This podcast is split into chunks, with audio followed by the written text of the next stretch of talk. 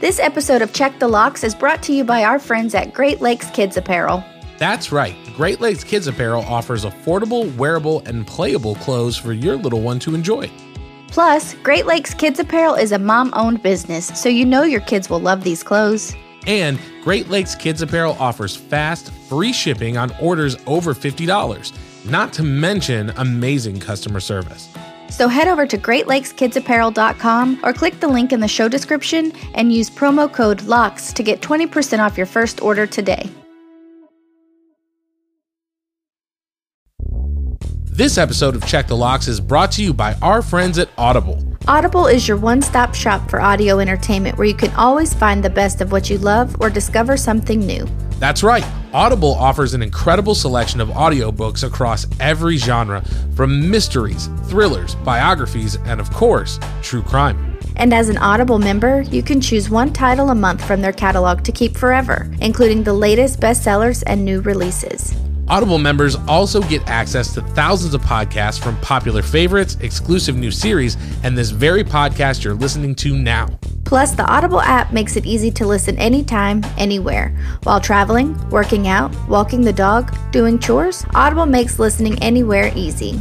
And best of all, Check the Locks listeners can try Audible for free for 30 days. So head over to audibletrial.com slash check the locks or click the link in the show notes to start enjoying Audible today. Warning Check the Locks podcast is a true crime podcast and may contain graphic descriptions of violence, murder, sexual assault, and more.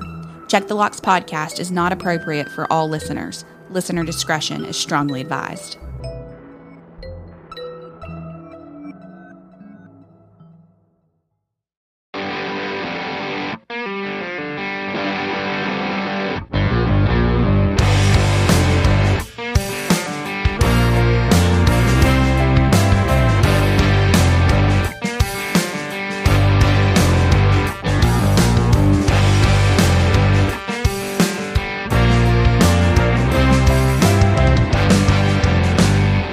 Welcome back to Check the Locks podcast. As always, I'm John Conner. And I'm Olivia Cornu. Saying thank you for joining us this week as we dive into yet another truly terrifying true crime case. This is our Halloween episode, Olivia. Super excited. We're going to talk a little bit about that here in just a minute. But before, as always, how are you? Great to see you. Happy to have you. How has your week been? My week has been great. How are you? I noticed that you're a little bald today. I am a little bald. I caught a case of the baldies. So, uh, we had that birthday party we were talking about last week. I needed a haircut. I was short on time and feeling manic, and so I, it's just gone now. So it was going to happen eventually. I just sped up the process. So usually we chat a little bit, we talk about what's going on a little bit more in depth, but I don't want to do that this week because we have a very special Halloween guest. That's right. If you're listening to this episode, it is coming out on Halloween, and if you have followed me, you know, the John Versations podcast that I did before Check the Locks, before me and Olivia teamed up, then you may be familiar with our very first Check the Locks full show guest. So I'm excited. I don't know if you were kind of feeling the energy, Olivia, but to have like our first guest on, I was like, oh my God, this is going to be awesome. Oh, yeah, I'm super excited. And I'm so excited for like a spooky Halloween kind of case. Our guest today is the author of the book The Realist Bride. She is also a horror film critic for allhorror.com. You know her, you love her. Ladies and gentlemen, please welcome the extremely talented Jessica Gomez. Jessica, thank you so much for being here. How are you? I'm great. Thank you guys for having me. I'm very excited. I'm so excited and nice to meet you, Jessica. Yes, you too. This is my I've known John for a long time, but this is my first time meeting Olivia, so we'll have fun today. Well, you were kind of like my Michael Myers. I don't know if you realize this, Jessica, but when I think about Halloween, I think about two things. I think about Michael Myers and I think about you. So Yep. it's awesome to have you. Thank you so much. I know, you know, you're a mom, you're an author, you're constantly working, balancing those two things. And for you to make time to come here and hang out with us, super awesome to have you. And we are eternally grateful. So thank you so much for doing it. yeah, I'm a fan of the show, so I'm I'm very excited to be here. Don't write us a bad review. Now, this week is a little bit different because Jessica is our guest and she has actually researched the case. She's going to be presenting it to us. So, number one, we're super stoked to have a guest, but Olivia and I didn't really need to do much this week, which is a lot different for us. So, really looking forward to it. Cannot wait to hear your story. I don't know, Jessica. I've been excited about it since we were talking about it. Should we just jump on into it?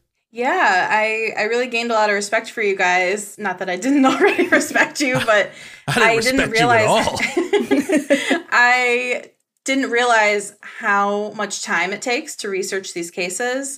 And so when I was going through this, you know, you have to go through so many different news articles and then you kind of have to cross check and make sure that you're not bringing up something that's not true or hasn't been verified or anything like that. So there is a lot to it. And with these cases, there usually is so much of a background to it of the victim, of the killer. So there, I I really appreciate you guys doing this work every week, um, twice a week now, so that all of us can enjoy your episodes. Well, we really appreciate you doing the work this week so we could have a break. Absolutely. I got really I got really into it. So yeah, I, I enjoyed it. When we've talked about that before, people have asked us like, would you want to offload the researching to somebody else? Like, would that make things easier? And I don't know if you felt this way when you were researching the case, but doing the research and kind of finding the details and putting the story together and thinking about like how you want to present it, to me that makes me feel connected to the mm-hmm. case that we're presenting. And I don't know if that was the same kind of feeling for you. Like a lot of the times we get done researching and I'm like, "Oh, now I feel like personally connected to this in a weird way." Did you feel that going through this story? Absolutely, and I wasn't expecting that, but as I'm going through and learning about the family and everything that's happened. When you take so much time to research something and you kind of get to know these people, you know, obviously you don't know them, but it's almost like you're getting to know characters in a book where you're coming to an understanding of what's happened and how it happened. And I definitely feel differently at the end of this than I did in the beginning because I saw the case, I chose it. Once I actually was doing the research, it made a big difference in how I felt about it. Yeah, and I totally agree. And Olivia, I don't know if you want to add anything to this, but it's you dive into it, and I've had the experience where I'm like, oh, this case looks really interesting. It'll probably take me like an hour or two to research. And then 10 hours later, you're like, oh my God, that like the story is so much more involved. I think that kind of lends itself to why you begin to feel invested in the players in these stories. Like you said, it's almost like they're characters in a book because you've been with them for 10 hours of your day. You know what I mean? It, it gets pretty in depth. Yeah, I always think that I can break out a case in like three hours. And I'm like, oh, I can do this. And eight hours, 10 hours later, you got a case. So it does, it takes a lot of time. So, but we are very thankful that you are here for our Halloween episode. Um, and I'm really excited. I didn't read about it, so I have no clue what we're about to hear. Okay, well, uh, it's a bit of a wild ride. So. And it's a Halloween theme. Put on my seatbelt. Case story, right? Yes, it was on Halloween 10 years ago. So it's the 10 year anniversary oh my this God. year. I'm so excited. I, Even better. Yeah, let's jump into it because I really yeah. want to hear what's going on. Okay. On Halloween Day in 2012, authorities in Isabella County, Michigan began working to locate missing 24 year old mother Rebekah Jane Gay, who was reportedly last seen at her home on M20 in Broomfield Township, about 10 miles west of Mount Pleasant, Michigan. Now, the Mount Pleasant area is the big area near Broomfield Township, but that's not saying much. I'm from Michigan. Um, so Mount Pleasant is a college town because Central Michigan University is there and there is Soaring Eagle Casino there and that is about it. So they have a population of about 21,000 and then the student population is right around that number as well. And then Broomfield Township, the population is only 1,600. So this is a very small town that this happened. This kind of reminds me of where I lived in Iowa, where like Iowa City had the students in the college, but all the little towns were like small. Yeah, and this, I feel like a lot of college towns are really cute. You know, uh, Michigan has Ann Arbor, which is a, a big city, and there's a lot to do there. That is not the situation here. There is nothing around uh, Central Michigan University. It's very um, there's like a lot of farms nearby. It's there's there's not much going on over there. My sister went to Central Michigan University, and I remember making drives up there, and I'm like, oh, there's like nothing up here. It's in the kind of like yeah, it's not a pretty drive. There's nothing to look at. so I take it this isn't by where y'all are from in Michigan. No, it's a couple hours away okay. from where we're from. Um, so she was reportedly last seen at 6:50 a.m. on Wednesday, October 31st. Family and friends had not heard from her, which was very unlike her, according to Isabella County Sheriff Leo. I'm not sure how to pronounce his last name. I'll do my best. It's Mioduszewski. She was reported missing at noon on Halloween when she did not show up for work at Goodwill, which was very uncharacteristic for her. There was a very quick police response because this made the news that night. So she was reported missing on Halloween, and by Halloween evening, this was in the news. Everybody in town knew about it. Um, we eventually come to find out that the last sight of her was a lie because by 6:50 a.m. she was already dead. So Rebekah Gay was a loving mother to her 3-year-old son. She was a graduate of cosmetology school and she was described by family and friends as a cheerful, trusting, happy young woman with a bright future ahead of her. She had just been promoted to management at work. Um, unknown to her, her boyfriend of two years, Aaron Quinn, had recently purchased an engagement ring, which is really sad. So she didn't know, but he was going to propose to her. And Rebekah and Aaron had plans to take her son trick or treating that night. A coworker went to Rebekah's home to check on her, and the landlord let them in. There was a purse on the table, but Rebekah was not there, and it was then that she was reported as a missing person.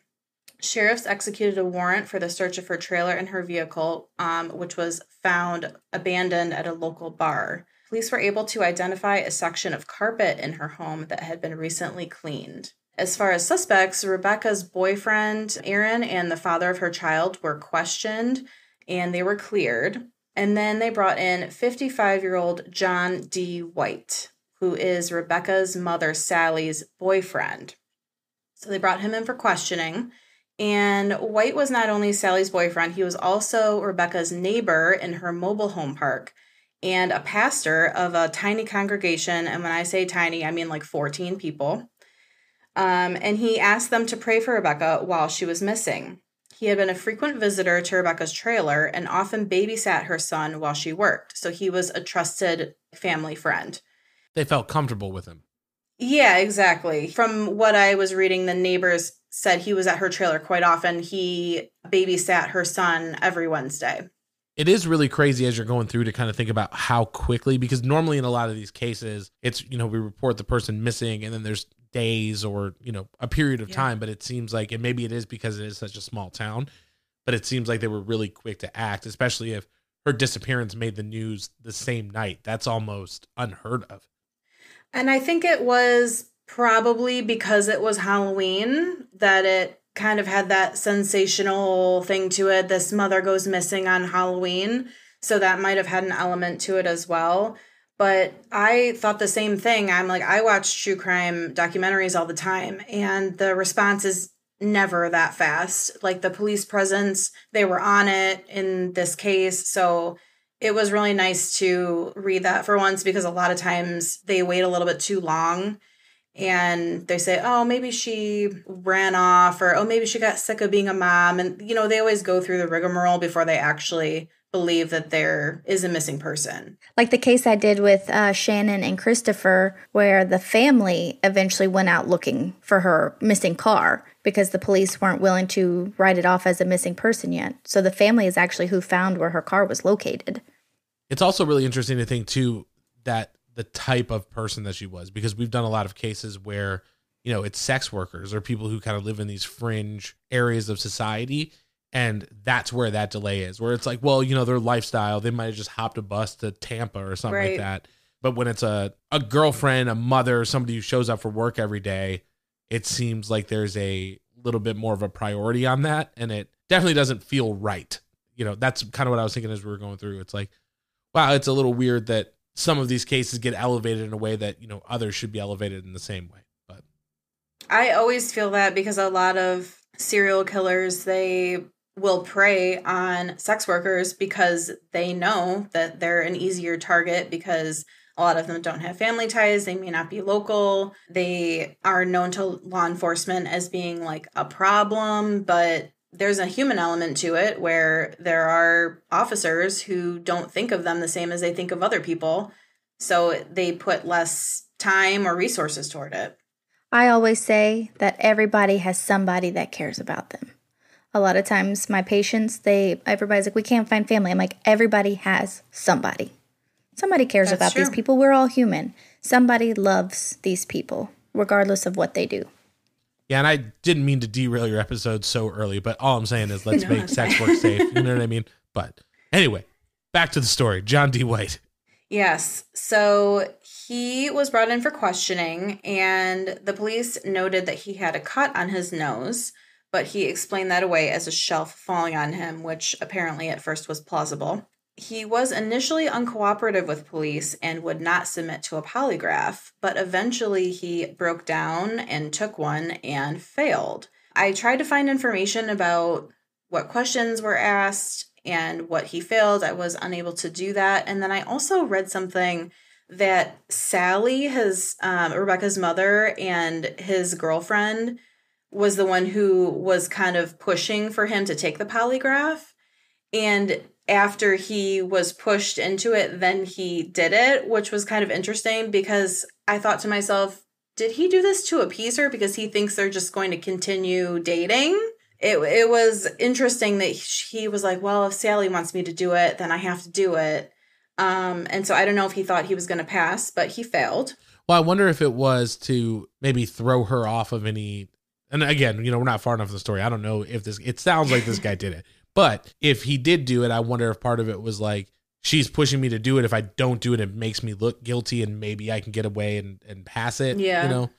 And you know, maybe we keep dating for a couple of years. We buy a condo in Tampa and just see how things shake out. Everything's going to be cool. so, around the time he failed the polygraph, blood spatter was found in Rebekah's trailer, and blood and a necklace were found in the back of White's truck.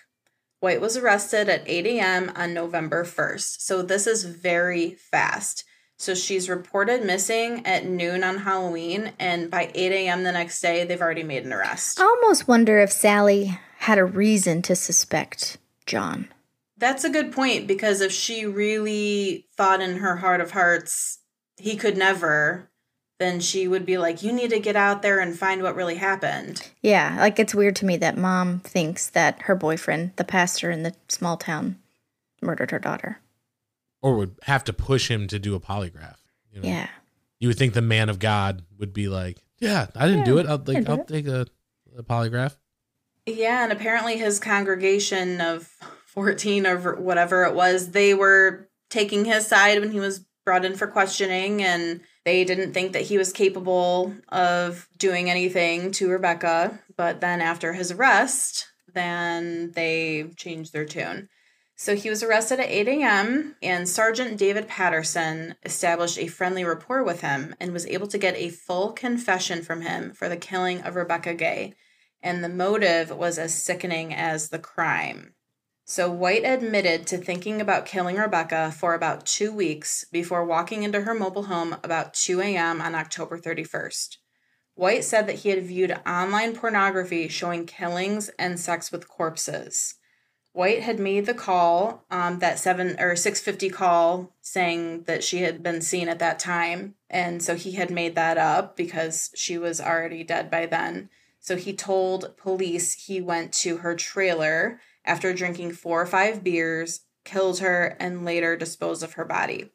And I am curious about the drinking the beer part because they thought of it as a way for him to gain courage to go over and attack her.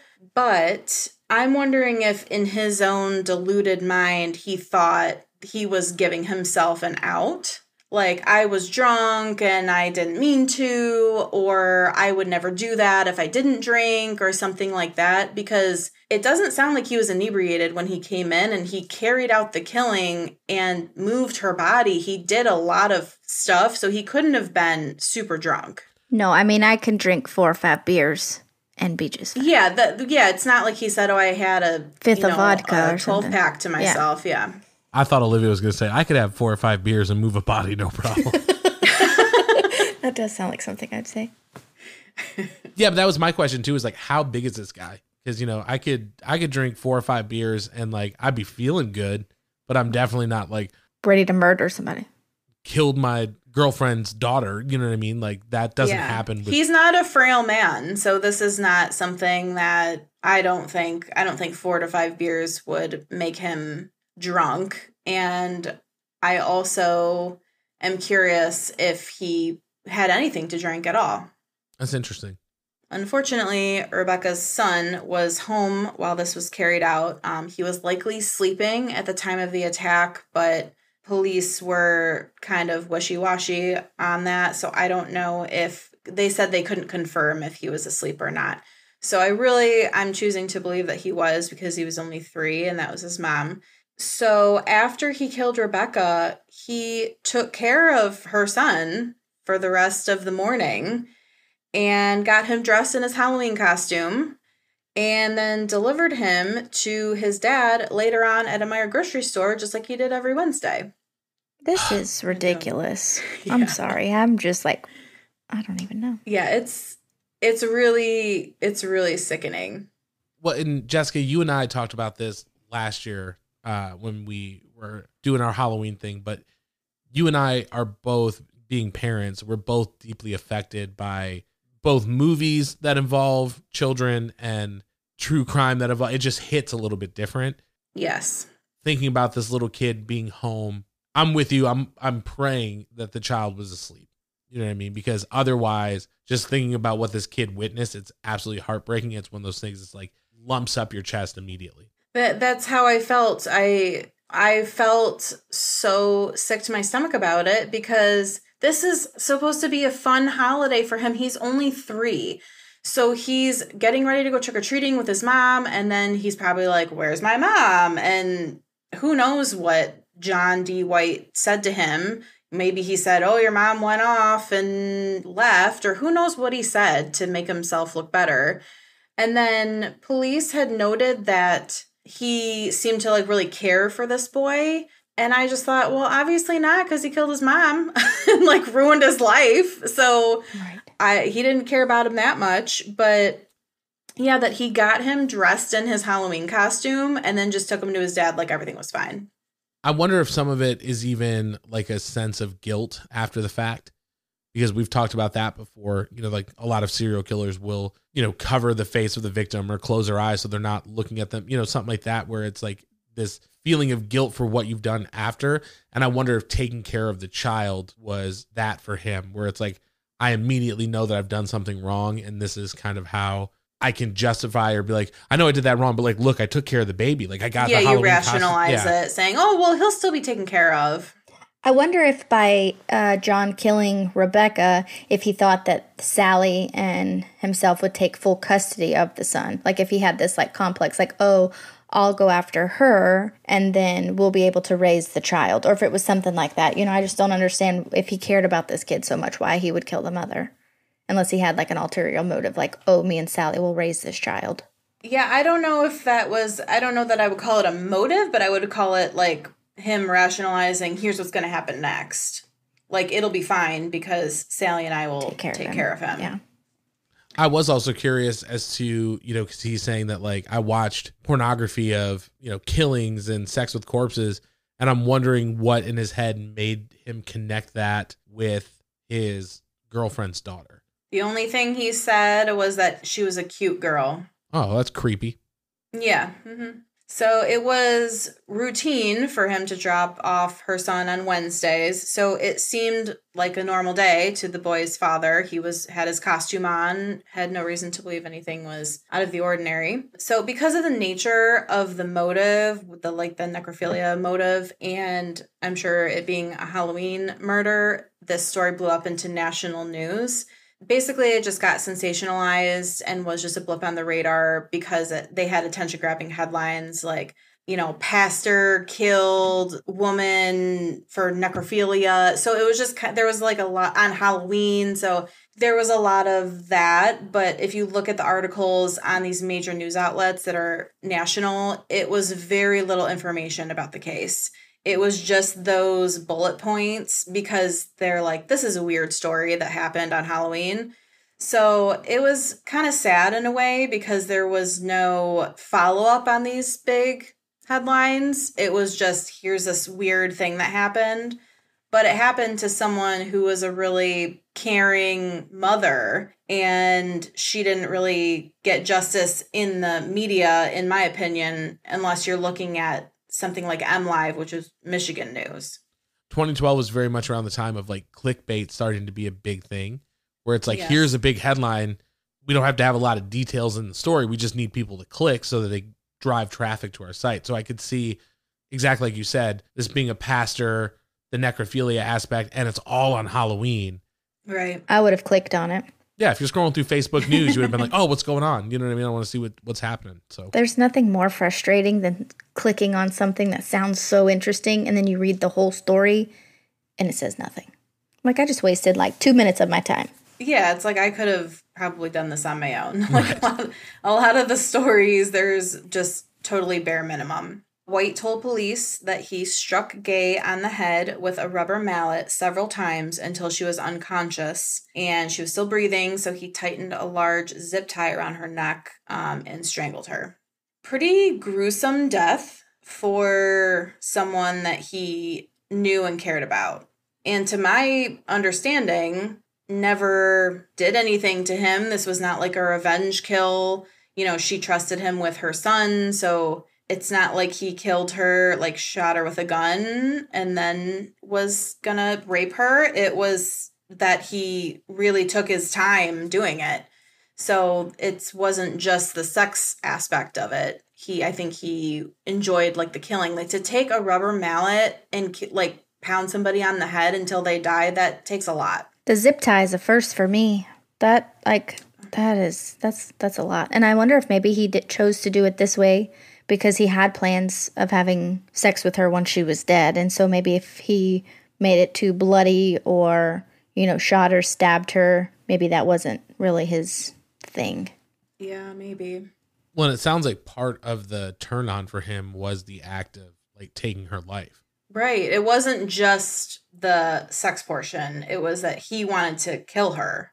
Yeah, which is crazy. Like we've talked about it before, but it's just so hard to think. Not that I'm the most normal human being. You know, I think everybody has weird thoughts and stuff like that, but Yeah. to have that be your thought process or that it seems like you're a certain kind of monster. You know what I mean? Which is it's really hard to to think about the fact that there are people out there that that does that for. Yeah, and he planned it. He said he had been thinking about it for two weeks. And just as the story unfolds, you see, you know, he obviously brought like a toolkit over there. So he knew what he was going to use.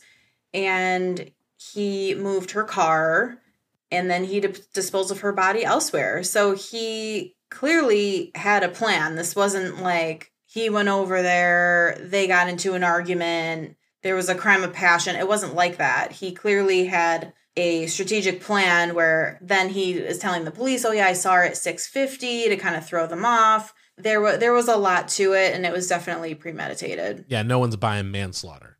No one's like No, No. he had a murder kit, just like our other case. Israel Keyes and his murder kits. His murder kits. Crazy.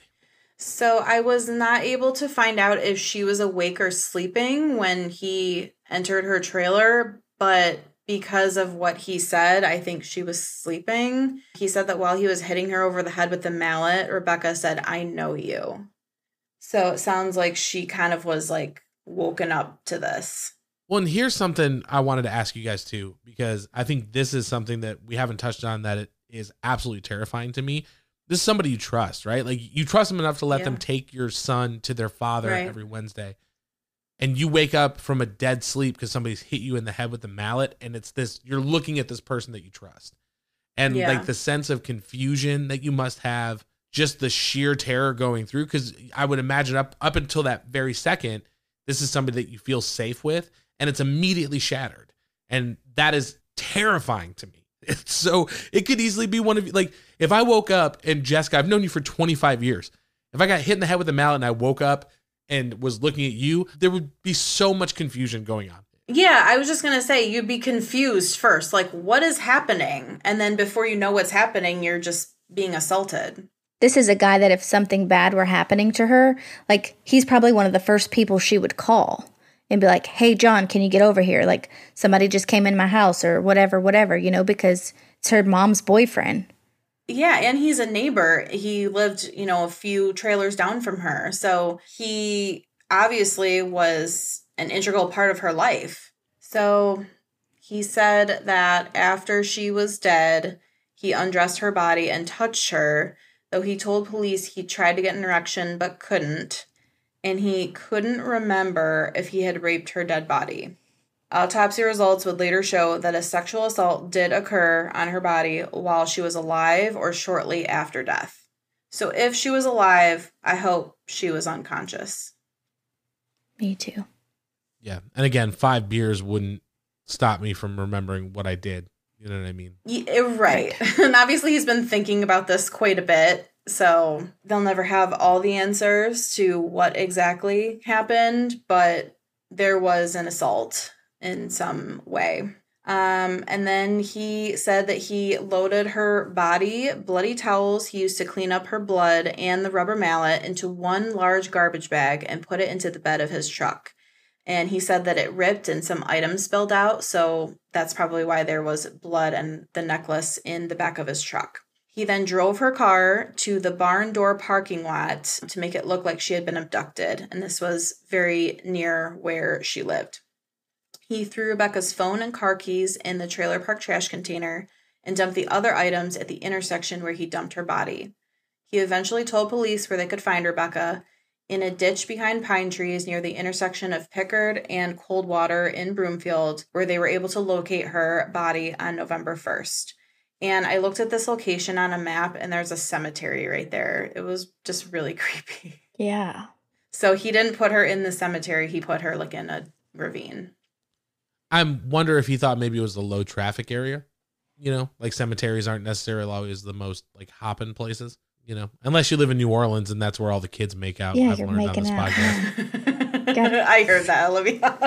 I've heard that before. I've heard that before. We make out in uh, cemeteries. Yeah. I thought of it differently. I thought maybe that was his way of putting her where she was supposed to go because he did know her and I guess cared for her in a way that he could care for someone. So maybe that was his way of saying, like, oh, I kind of dropped her in like the best place I possibly could.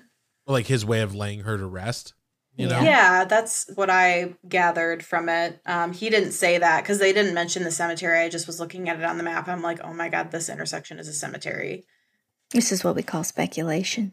Yes, yes, we're all just speculating on what could have been the motivation because obviously, who knows with this guy? yeah, we're very careful on this podcast to make sure we use the words allegedly and Oh, speculation. okay, yes, allegedly. Oh, last week I was like, yeah, he killed his wife. And he's like, Oh, no, he yeah. didn't. He right. allegedly killed his wife. Allegedly killed his wife. I'm like, I he like killed the owning damn. a home. I don't want to be sued. right. yeah. They can have mine. I've had to replace everything this week. I'm done. So, Chief Judge Paul Chamberlain ordered White be held without bond after a video arraignment that day on charges of open murder. And that's where a jury can decide between first and second degree murder and on first degree premeditated murder and the homicide of Rebekah Gay. So, unfortunately, Rebekah was not White's first victim. I was waiting if to see if this was going to happen. Yes. So in 1981, he pleaded no contest to assault with intent to commit murder in the stabbing of a 17 year old neighbor in Battle Creek, which is also in Michigan. That's where this a lot of cereal is made. Kellogg factory is there. Yeah. It smells like Lucky Charms in the city. Oh, yeah. Yeah. but again, a very no, Nothing there's to nothing do. around there. nothing to do. Smells think- like Lucky Charms and murder. I think we Yeah. had the Quaker. I think Quaker was close to Iowa City in Cedar Rapids. Quaker. I think there was a Oh maybe yes. Quaker. So she survived. She told the story of what happened. He invited her into his basement to check out what he said was a stock car racetrack he'd set up. And then he attacked her in the basement of his home, choking her and then stabbing her 15 times in the chest and the back with a hunting knife. The victim said White told her, This isn't my first time. Just shut up. You're making this more difficult than it has to be. So this guy's terrifying. How is this man a pastor? I don't care if he's got a congregation of two or 2,000. How did no one know this about him in such a small town? You would think like sheriffs and things would like, maybe not. They don't look into like the local pastor, but you would think someone in this small town would know something about him. the sheriff said he was not on our radar. They did not know. Well, and you would think about it, Battle Creek is a small town. and then you move to another small town. Right. They're not talking to each other. Right. And I'm sure people aren't like, well, let me look into his background. And when you have that kind of background where you're from such a small place, I wonder, I would like to know, like going back, if that was kind of a pattern for him, if it was just kind of small town to small town to small town to small town. That that does make sense. Yeah. I think people think of Michigan and they're like, oh, Detroit, Ann Arbor, like big cities. No, most of it is nothing. It's flat and tiny, like flat and tiny yes, little there are little little pockets of there's major cities like Detroit, Ann Arbor, and then there's suburbs that surround them. And once you get past the suburbs, there's a whole lot of nothing. There's a there's farmland. It's just flat. There's a lot of these small towns where you don't even necessarily know your neighbors because the lots are very far apart from each other. This was in 1981, so between the, these two cases, there's almost 30 years. What made this interesting is that it seemed like he stopped himself and then summoned his wife, and then one of them called the police. So she's only alive because he stopped. He was sentenced to five to 10 years in prison for the assault. Why it was so short in the first place, I don't know. But he served only two years because his sentence was overturned on appeal that his attorney did not raise an insanity defense. He was resentenced to probation on a charge of assault with intent to commit great bodily harm less than murder and released from prison. So he only served two Tell years. Tell me how stabbing someone 10 to 15 times is assault with intent to great, cause great bodily harm, but not attempted murder. To a child. She's 17. I don't get the less than murder part when you stab somebody 15 times. That seems like you're trying to commit some murder. I, it must have been because he stopped himself, but it doesn't matter. She still could have died from her injuries. And that was the intent. He wasn't just like, you know, stabbing her on the arm and he was done with it. He was trying to kill her. So later, in a 1994 case in Kalamazoo County, which is on the west side of the state, uh, White became a suspect in the death of 26 year old Vicky Sue Wall after police recovered her vehicle in a Meijer parking lot. This guy really likes Meijer. Surveillance footage from the store's parking lot showed Wall getting into White's truck, and I'm like, is this the same truck? But it was a it was years years later, so I don't think it was. But um, she was seen getting into White's truck in the early hours of July 11th, 1994, which was the last day she was seen. Her body was found in August 1994, nude with a t-shirt and bra wrapped around her neck. She was so badly decomposed that a cause of death could not be determined. So it's very hot and humid in the summer in Michigan. So I assume, you know, she had been there for over a month. So they just couldn't they just couldn't tell what exactly happened to her. Now, this is interesting because, you know, we were kind of talking about the towns because I wonder if he was actually living in the Kalamazoo area at that time. But in 1990, Kalamazoo's population was 80,290. And it was actually the 276th largest city in the United States. So it's actually, the population Okay. has actually dropped since the 90s. But with what we were talking about earlier, I wonder if he was living in Kalamazoo specifically, or if, again, Kalamazoo's that big city, but as soon as you get out of that pocket, those are all West Side lake houses. You know what I mean? Area. So I mm-hmm. wonder if he was in a smaller area outside and just traveled back and forth. So Kalamazoo does have a college, and so there is a downtown area, but a lot of that area is kind of the same as what we were talking about, where there is not a huge city there. There's a lot of houses that are on large lots, and it's small town enough. It's not like a major metropolitan area. So he had checked himself into the Kalamazoo Regional Psychiatric Hospital shortly after his meeting with Wall at Meijer. And he was arrested at the hospital in September 1994, about a week after her body was found. White was Vicky's coworker, and he claims that he was having an affair with her. They were just saying they were having an affair in the news, but until that's confirmed in some way, I don't really want to say that because if that's not true, then I wouldn't want someone to be saying that about me.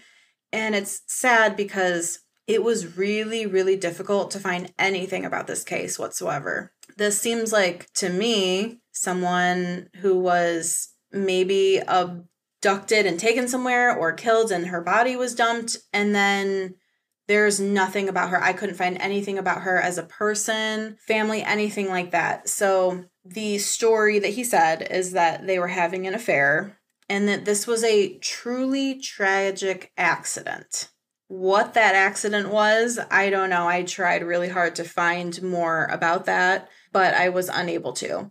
So during the investigation, White told a friend that he was planning to commit suicide. He had written letters and he gave them to his wife and he said they're going to explain everything and he kind of made this whole thing about he was you know going to kill himself and then everyone would be distributed these letters but he never ended up doing it so this same friend who he told he was planning to commit suicide worked alongside white as a long haul trucker for many years and he described white as kind of a perv saying he knew how to talk to all the prostitutes on the radio he knew where all the CD semi truck stops were. All of his stories from the Navy had to do with ports of call and ladies of the night. So it's kind of what we were talking about before. This guy could have been on the road killing sex workers left and right, and we would never know about it. Israel Keyes. Yep, Israel Keyes. And especially, we've talked about this before, but back then, even in the 90s and the late 80s, police departments didn't work together. So, especially if he's long haul and crossing state lines, Mm-hmm. Right. you know, in theory, there could be a bunch of victims and they were just never connected to him. So in 1981, he did say to his first victim, This isn't my first time. So who knows if he was just saying that to get her to calm down because I think she was fighting back. But it does beg the question has this guy first been kind of honing his craft on these sex workers who don't, you know, they aren't missed in the same way as other people because they are gone at odd hours. They might be gone for days or weeks at a time. So people might not even know that they're missing right away. And he obviously has this MO where he wants to violently kill people and then dispose of their body in the woods because he disposed of, allegedly disposed of Vicky Sue Wall and Rebekah Gay both in the woods. So if you're a trucker and you kill someone and then you dump them on these like desolate highways, it would take a long time for them to be ID'd, if ever. Yeah, if they're ever even found or reported Right. missing or anything like that, you know.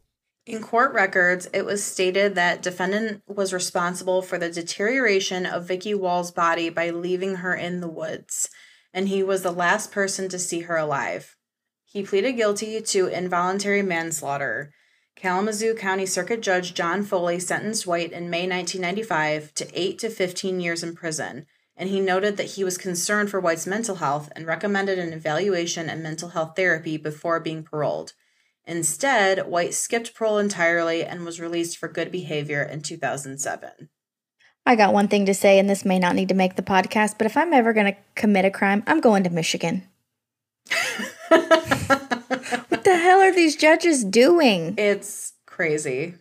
Well, and we've run into this before where it's infuriating where if this person would have been held to accountability for the original crimes, we wouldn't be covering the stories that we're covering. But because it's like a slap on the wrist sentence, the case that really sticks out to me is Derek Todd Lee, and that's going all the way back to episode number two, but he was the Baton Rouge serial killer where he had been arrested multiple times for peeping and assault, and he just kept getting let out, and the fines kept getting smaller instead of larger. Right.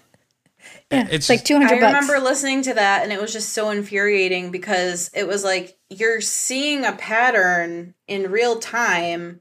He's starting to escalate. Like maybe we should not just give him a fine. Maybe there's something else going on here. And then obviously he saw that and just kept going because there was there were no repercussions. Yeah, it's like okay, here's two hundred bucks. I'm gonna keep going peeping.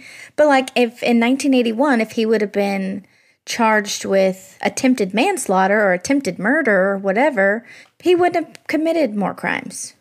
I was really shocked that he was charged for leaving her in the woods and he was responsible for the deterioration of her body. That was just really concerning to me and really strange. I've never heard of that before. Have you guys ever heard of that? No, like what kind of charge is that? Oh, okay, like you let her you let her decompose, but you didn't kill her. Let me just give you five years for that one.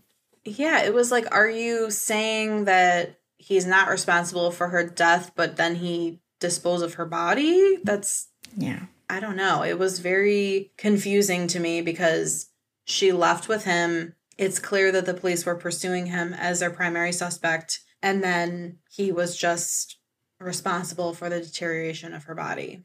So, not really justice served there. No, and it sounds like you know the Michigan thrill kill case that we did very early in the the podcast, but one of the charges was mutilation of a human corpse, and so I wonder Mhm. if that is in that kind of situation where like say an accident does happen, you didn't kill that person, or let's say like you would have come in the room and that person would have shot themselves, like committed suicide, Okay. and then you just take their body and you're like, I'm not gonna call it in or anything like that, but I'm gonna dispose of the body. You didn't actually murder them, but you're getting rid of the the body. So I wonder if that's kind of what that charge is for. But it also seems like a very specific type of thing that would have to happen. But then you're like, well, apparently it has happened because there is some kind of charge they can tie it to. You know what I mean? that does make sense because if he's calling this a truly tragic accident, maybe he's saying a gun went off, or maybe he's, you know, there's the speculation again is we don't know what happened or what he's saying happened, and they couldn't prove or disprove what he was saying because her body was so badly decomposed. Yeah, that's what I was going to say. I wonder if because she was so decomposed and they couldn't have a true cause of death, they can't really say he killed her because they don't know what happened to her. But I still think it's ridiculous. And he has never been charged with a sex crime. Um, so he did not have to register as an offender of any kind. Um, and Rebekah's sister, Deborah Gay, said her family wanted to see the creation of a registry for violent offenders such as White. And she said her sister might be alive if she had known about White's violent history. And there was a news article on the Michigan news site MLive that asked readers how they felt about a violent offender registry because of this case, but Michigan still does not have that. I love that idea. I think that's I, I great. do too. And I was actually watching the news last night, which I don't normally do. It was either last night or the night before. And they are putting don't trick or treat at this house on all the sex offenders in Jefferson Parish's. Um, That's Doors. great. I thought that is awesome. You know, because you just don't know, you don't know your neighbors anymore. I Michigan has a really easy to use website for sex offenders, and it will you can put in a name, an address, anything like that, um, and it will show you a radius. So if you want to put like your own home address in, and then it'll show you a radius of sex offenders who live and work near you, and then it'll show you what degree it was and a general idea of what it was they were arrested for. So, or charged with. So, that I have found to be very helpful. And if there was a violent, like these are very violent crimes. This is not, this is not, he got into a fight one time and he got arrested at, at the bar. This is premeditated. You know, he told a story to his neighbor to lure her into the basement, which is so creepy. And then he stabbed her with a hunting knife multiple times and then you know he's connected to this you know body of Vicky Wall. So This isn't just bad luck for, the, for this no, guy. you would have to literally do an intense Google search of every single person you've ever known to bring this up because I live in Michigan and I had never heard of this this case and e- this was a sensationalized case. And then if you go back, there's even more that I didn't know about. So if he were a neighbor of mine, would I know about it? Uh, if he moved here, probably not. This makes me want to go and look up all my neighbors. Sorry, neighbors. Well, this is just like the true crime for the short on time episode one that we just did, where there's a guy living in your neighborhood who has a woman chained up in his basement. Yeah. You know, yeah. And this lady escapes and just shows up at his neighbor's door. It's like, help, help me. I was, you know what I mean?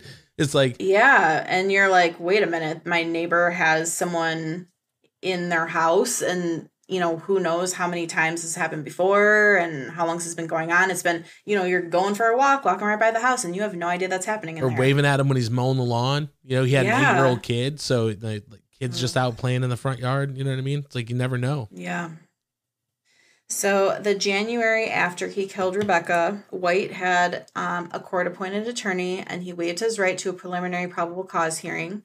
And then in March 2013, um, so that following March, he struck a plea deal and he pleaded guilty to second degree murder. And he was sentenced to 56 to 85 years in prison, which is the maximum under that plea deal. And according to a written statement from the Michigan Reformatory in Ionia, where White was jailed, he was found by facility officials after 4 a.m. Wednesday, August 28th, 2013, suffering from self inflicted asphyxiation. So he hung himself in jail. All I can say is I'm glad that he finally got the sentence he deserved back in 1981 it makes me so mad when people commit suicide at the end of all these cases. It's like I think all the families, you know, of the prior crimes that you know White didn't get all of the years um, that he deserved. I think they can get some sort of feeling of justice was served with the 56 to 85 years. But it's just so frustrating when these people finally get the sentencing on which I think they deserve, and then they kill themselves. And it was quick. It yeah. was he didn't serve very much time at all. Four months or so. Well, Jess, I think you brought a good one this week. yeah, as I was researching, I was like, wow, there's actually there's more to it than the headline in this one. Yeah, and it's definitely interesting too because I wonder if the reality of what he had done. I think that there has got to be in the number of cases that we've done, you get slaps on the wrist for so long that when you are finally pinned with this big one and the reality of like, oh, I'm going to be in prison for the rest of my life. And then thinking about that type of offender, what the experience is like for that type of offender in prison. Right. If it's like, I'm just checking out because they've got me and it's either I can go out this way or I can go to prison. I was not able to uh, see if this was a verified fact but in one of the articles that I read, he apparently confessed, he allegedly confessed because he said that he wanted to make a deal where he would be separated from other inmates. Yeah, because they don't play. You know, there there's certain types of crimes that if you are convicted of committing and then you go into prison, like your life is going to be a waking nightmare. You know, and I'm sure that that is exactly what he had in store for him.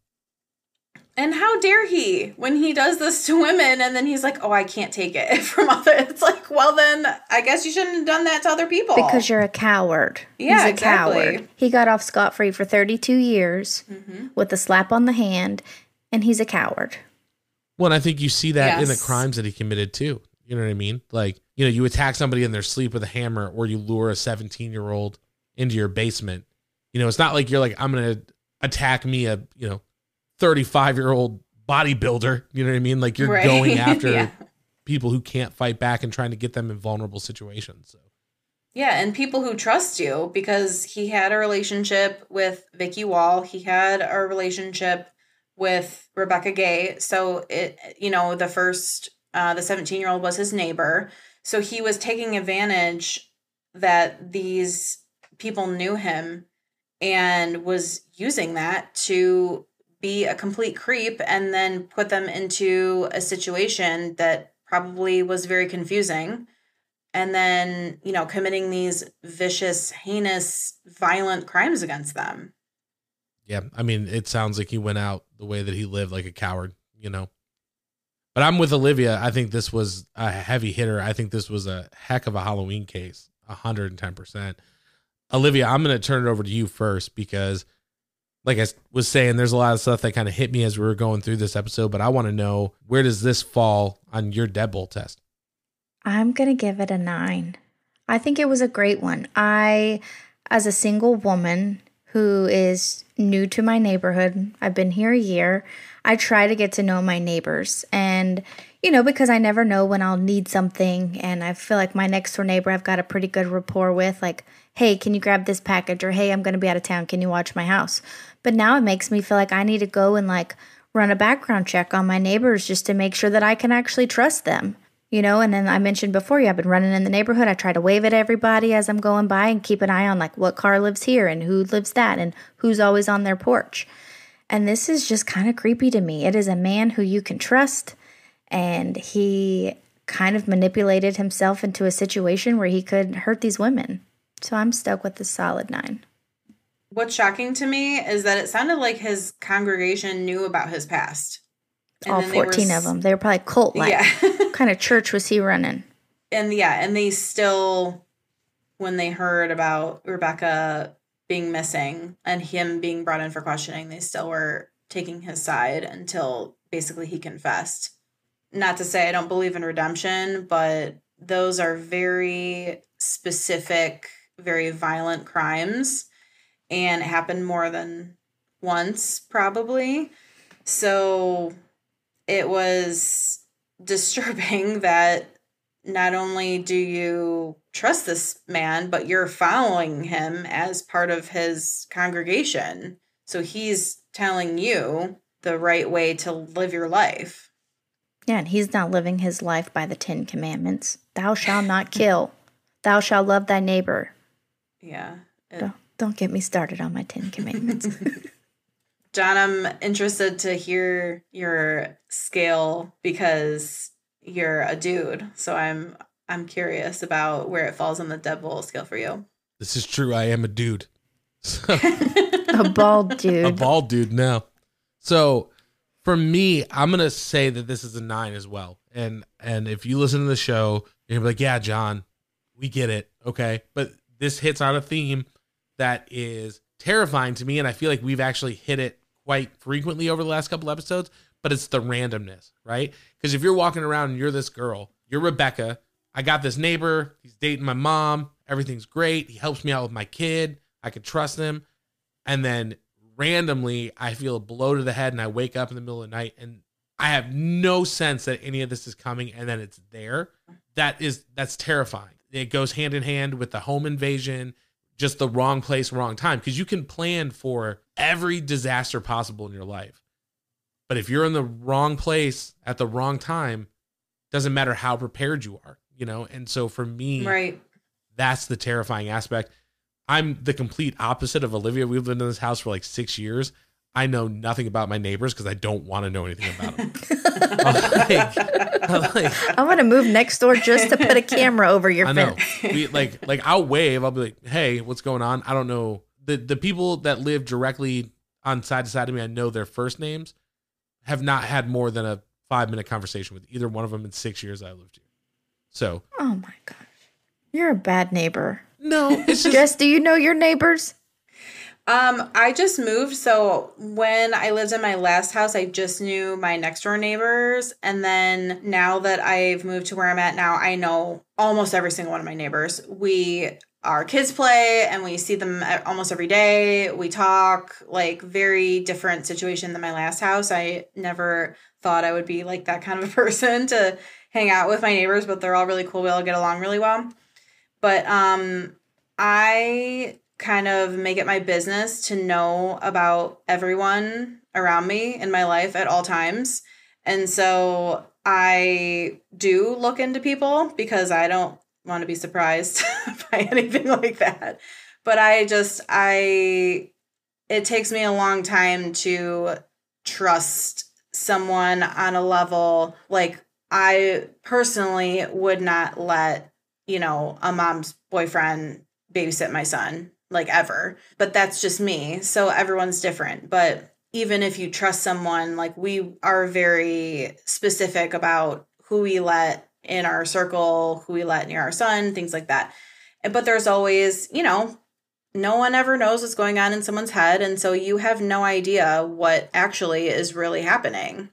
Right. And it's always scary to say, not to put scary thoughts in your head, but like they always say that like it's someone that you know that usually is the child molester or right. Yes. you know, a, you know, doing things. Yep, that's that's kind of what a lot of um a lot of people have an issue with like the stranger danger portion because it's not just strangers. Yes, strangers are probably going to be the one abducting things like that, but as far as the other kind of stuff, that is more often someone that's in the family or a neighbor or a family friend that has access to the child and has established trust with the family. Like that is their goal is to establish trust so that if the kid ever does say something, they're not going to believe what happened. And it's really sad that that happens because you should always believe your kids. But It's the monster you know. You know what I mean? It's like the, yeah, exactly. could it be this person? Could it, you know, is my kid just telling tall tales? And I'm with you. Like, always believe I will kick somebody straight through the chest and ask questions later when my kid is like, this person did this to me. I believe you and only you in that moment. But it's just, Yeah, absolutely. That's how I am too. I'll yeah, I'll do I'll deal with the repercussions later.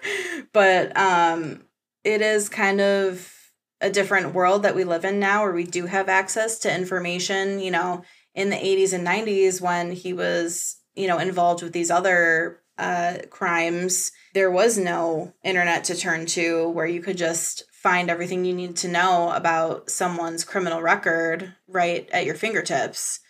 Now it's a lot easier but again is you know is it feasible for every person to know every single thing about every single person you know? No it's just not possible.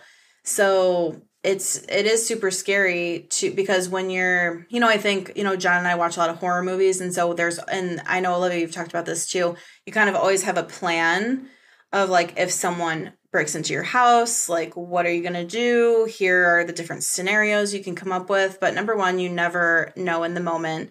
And number two in this scenario it's always a stranger. It's not someone you know who's breaking into your house that you're you know trying to make this plan about so if someone if someone just walked into my door right now and it was someone i knew i wouldn't be like you broke into my house i'd be like hey what are you doing what are you doing here, Jeff? and then you yeah and you're caught off guard Yeah, I would be freaked out. And then the fact that I hope it just, I hope it haunted him when she said, I know you. And then he killed her. Mm. I'm curious because Olivia and I are both in a nine, but you did the research on this. You know, you're the one who invested the time. So walking away from it after kind of doing your first case this way, where are you putting this on the deadbolt test? Is this something that you think you're going to carry with you? I think if I weren't the kind of person that I am, where I do research about pretty much everyone that I allow into my circle, then it might be a 10. But I do try and see in my area where I'm hanging, you know, spending time, like I do try and make a note of like where the sex offenders live and work and avoid those areas, you know, make sure that my son avoids those areas. Um, but something like this, where they were talking about a violent crime registry, we don't have that. I think only three states have it. And it really would be helpful if they did have to register like a sex offender does.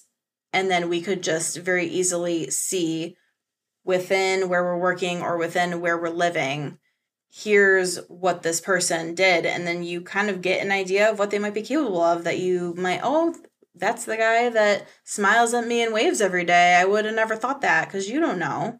Just the, these killers are not walking around going, I'm a killer. I'm, you know, or they're not like, you know, looking a certain way. It could be anybody.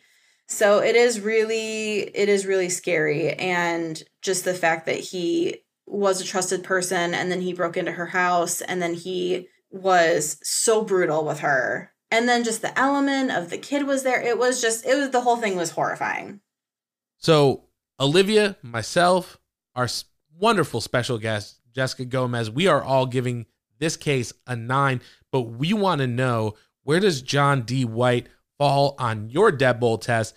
You can reach out to us on the socials, let us know. Find us on Instagram at Check the Locks Pod. We're on Twitter at Check the Locks. And if you're not in our Facebook group, stop the show right now. If you have a Facebook account, go join. Said this every single episode is the best place on the internet. Jessica, it bums me out that you don't have Facebook because I feel like you would have a great time in this group.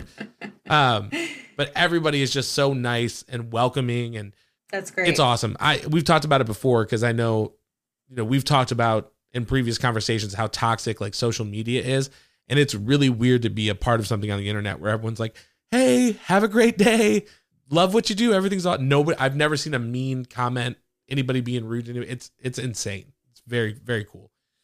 So if you're not in the Facebook group, please take a moment, sign up. Olivia, Jessica, this was a heavy case. I think we should do a five star review. What do you guys think? This week's five star review comes from CMOC, and they said, I found this podcast by accident and so glad I did. It has more and more to offer. I'm off to check out the Facebook group. I will just have to sit in suspense for next week's episode. So thank you, CMOC, for leaving us a five star review. Yes, thank you so much, CMOC.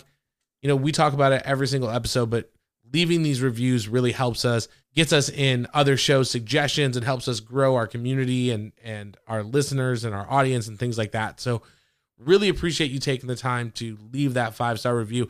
We would love to send you some free stuff. We got stickers, we got magnets, we got buttons. We have some new clear stickers, which are really cool. Yeah, as I was to say we have new clear stickers. So we've got tons of stuff that we like to get you. Again, you can find us on the socials. Reach out to us, let us know. Instagram, check the locks pod. Twitter, check the locks. Reach out to us on the Facebook group. And if you are not a social person, that's totally fine. Head over to checkthelockspod.com, click that email button, leave us an email. We'll be more than happy to get everything sent out to you. Olivia, if somebody wants to have their five star review read on the show, what is the best way to do that? I think now I'm just going to have to start bribing people with leaving me voicemails instead of five star reviews. But, anyways, if you want your uh, five star review read on the show, you need to go to the Apple Podcast app, scroll all the way to the bottom where you see the five stars, click all five stars, and leave us a review. Um, let us know what you think about the podcast. Yeah, please take some time. There's a link in the show notes. You can click that link. It'll take you right to Apple Podcasts where you can subscribe to the show. You can leave us a five star review. We would love to hear from you. Love to hear what you think. We would also love to hear your voices. Olivia gets sad every week that we do not have a voicemail. And then I have to hear about it, and it breaks my heart. So, and now Jessica has to hear about now, it. Now we have a guest, and she's like, "This is the awkward, sad part." Come on, guys, leave them voice. She's literally crying over here. so we want to hear your voice. We want to hear what you think about the episodes, what you've been liking, what we could do differently. Head over to Check the Locks Pod. In the bottom right hand corner, there is a microphone.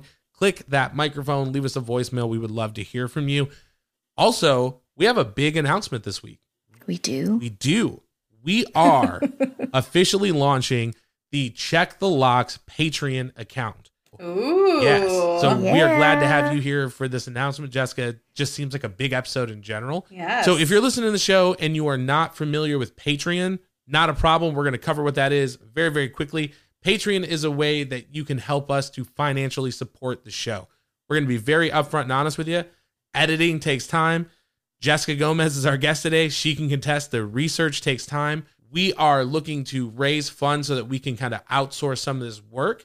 If we're able to outsource that work, we can then create more content. We'll have more things like true crime for the short on time. We'll be able to do, you know, maybe some video podcasts, things like that. So our whole goal is to be able to do more content that hopefully you guys will love.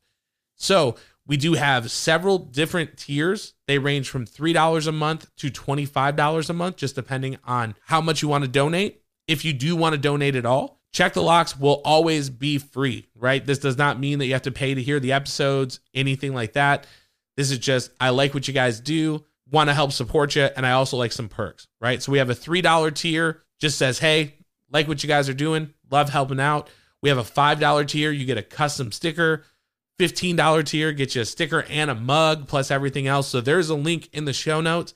Make sure that you check it out. Big shout out to Miss Pam Armstrong, who is in our Facebook group.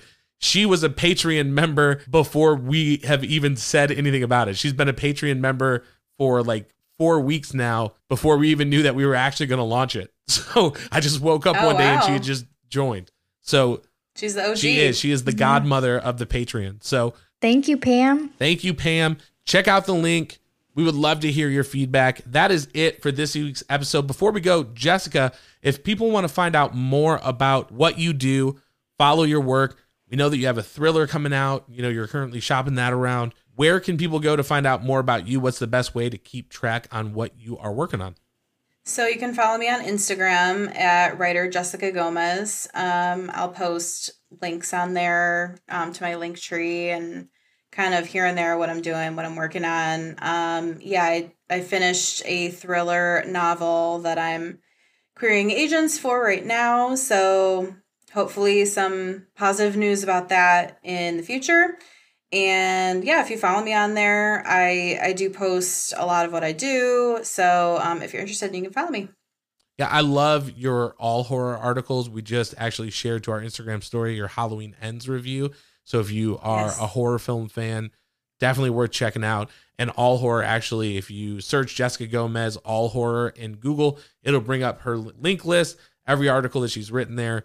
Check it out because they are some of my favorite things to read on the internet. But Oh, thank you. and before we wrap up, thank you again for being here. Thank you for doing this. I know myself, and I'm I'm not trying to speak for Olivia, but I'm sure she has the same sentiment. But it was just so much fun to have you, and this was a completely different experience for us. So thank you so much for doing it.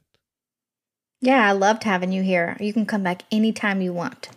Thank you. I would love to come back. Yes, I'm very into true crime and you know, I love you guys' podcasts and so I I really appreciate you guys having me on and trusting me to choose a case and do the research and everything like that. It's it's nice to talk to other true crime fanatics and kind of flesh out the story rather than just reading it on your own.